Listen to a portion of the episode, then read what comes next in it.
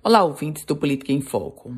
O governo do estado anunciou ontem que conquistou na justiça o bloqueio de 3 milhões e meio de reais, garantindo parte dos recursos que foram empregados na compra dos respiradores, respiradores que nunca apareceram.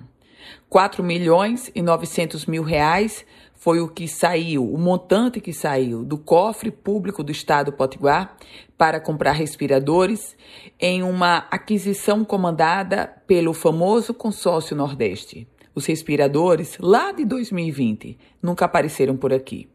E agora, os secretários estaduais da governadora Fátima Bezerra convocaram uma entrevista coletiva para anunciar que conseguiram na justiça o valor, o ressarcimento de 3 milhões 560 mil reais, ou seja, 73% dos recursos transferidos naquele abril de 2020.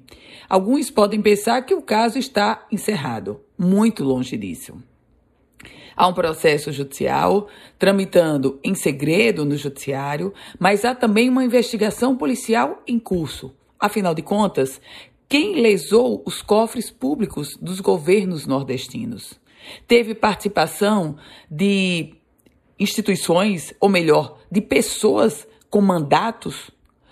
Quem comandou e quem assinou, quem avalizou?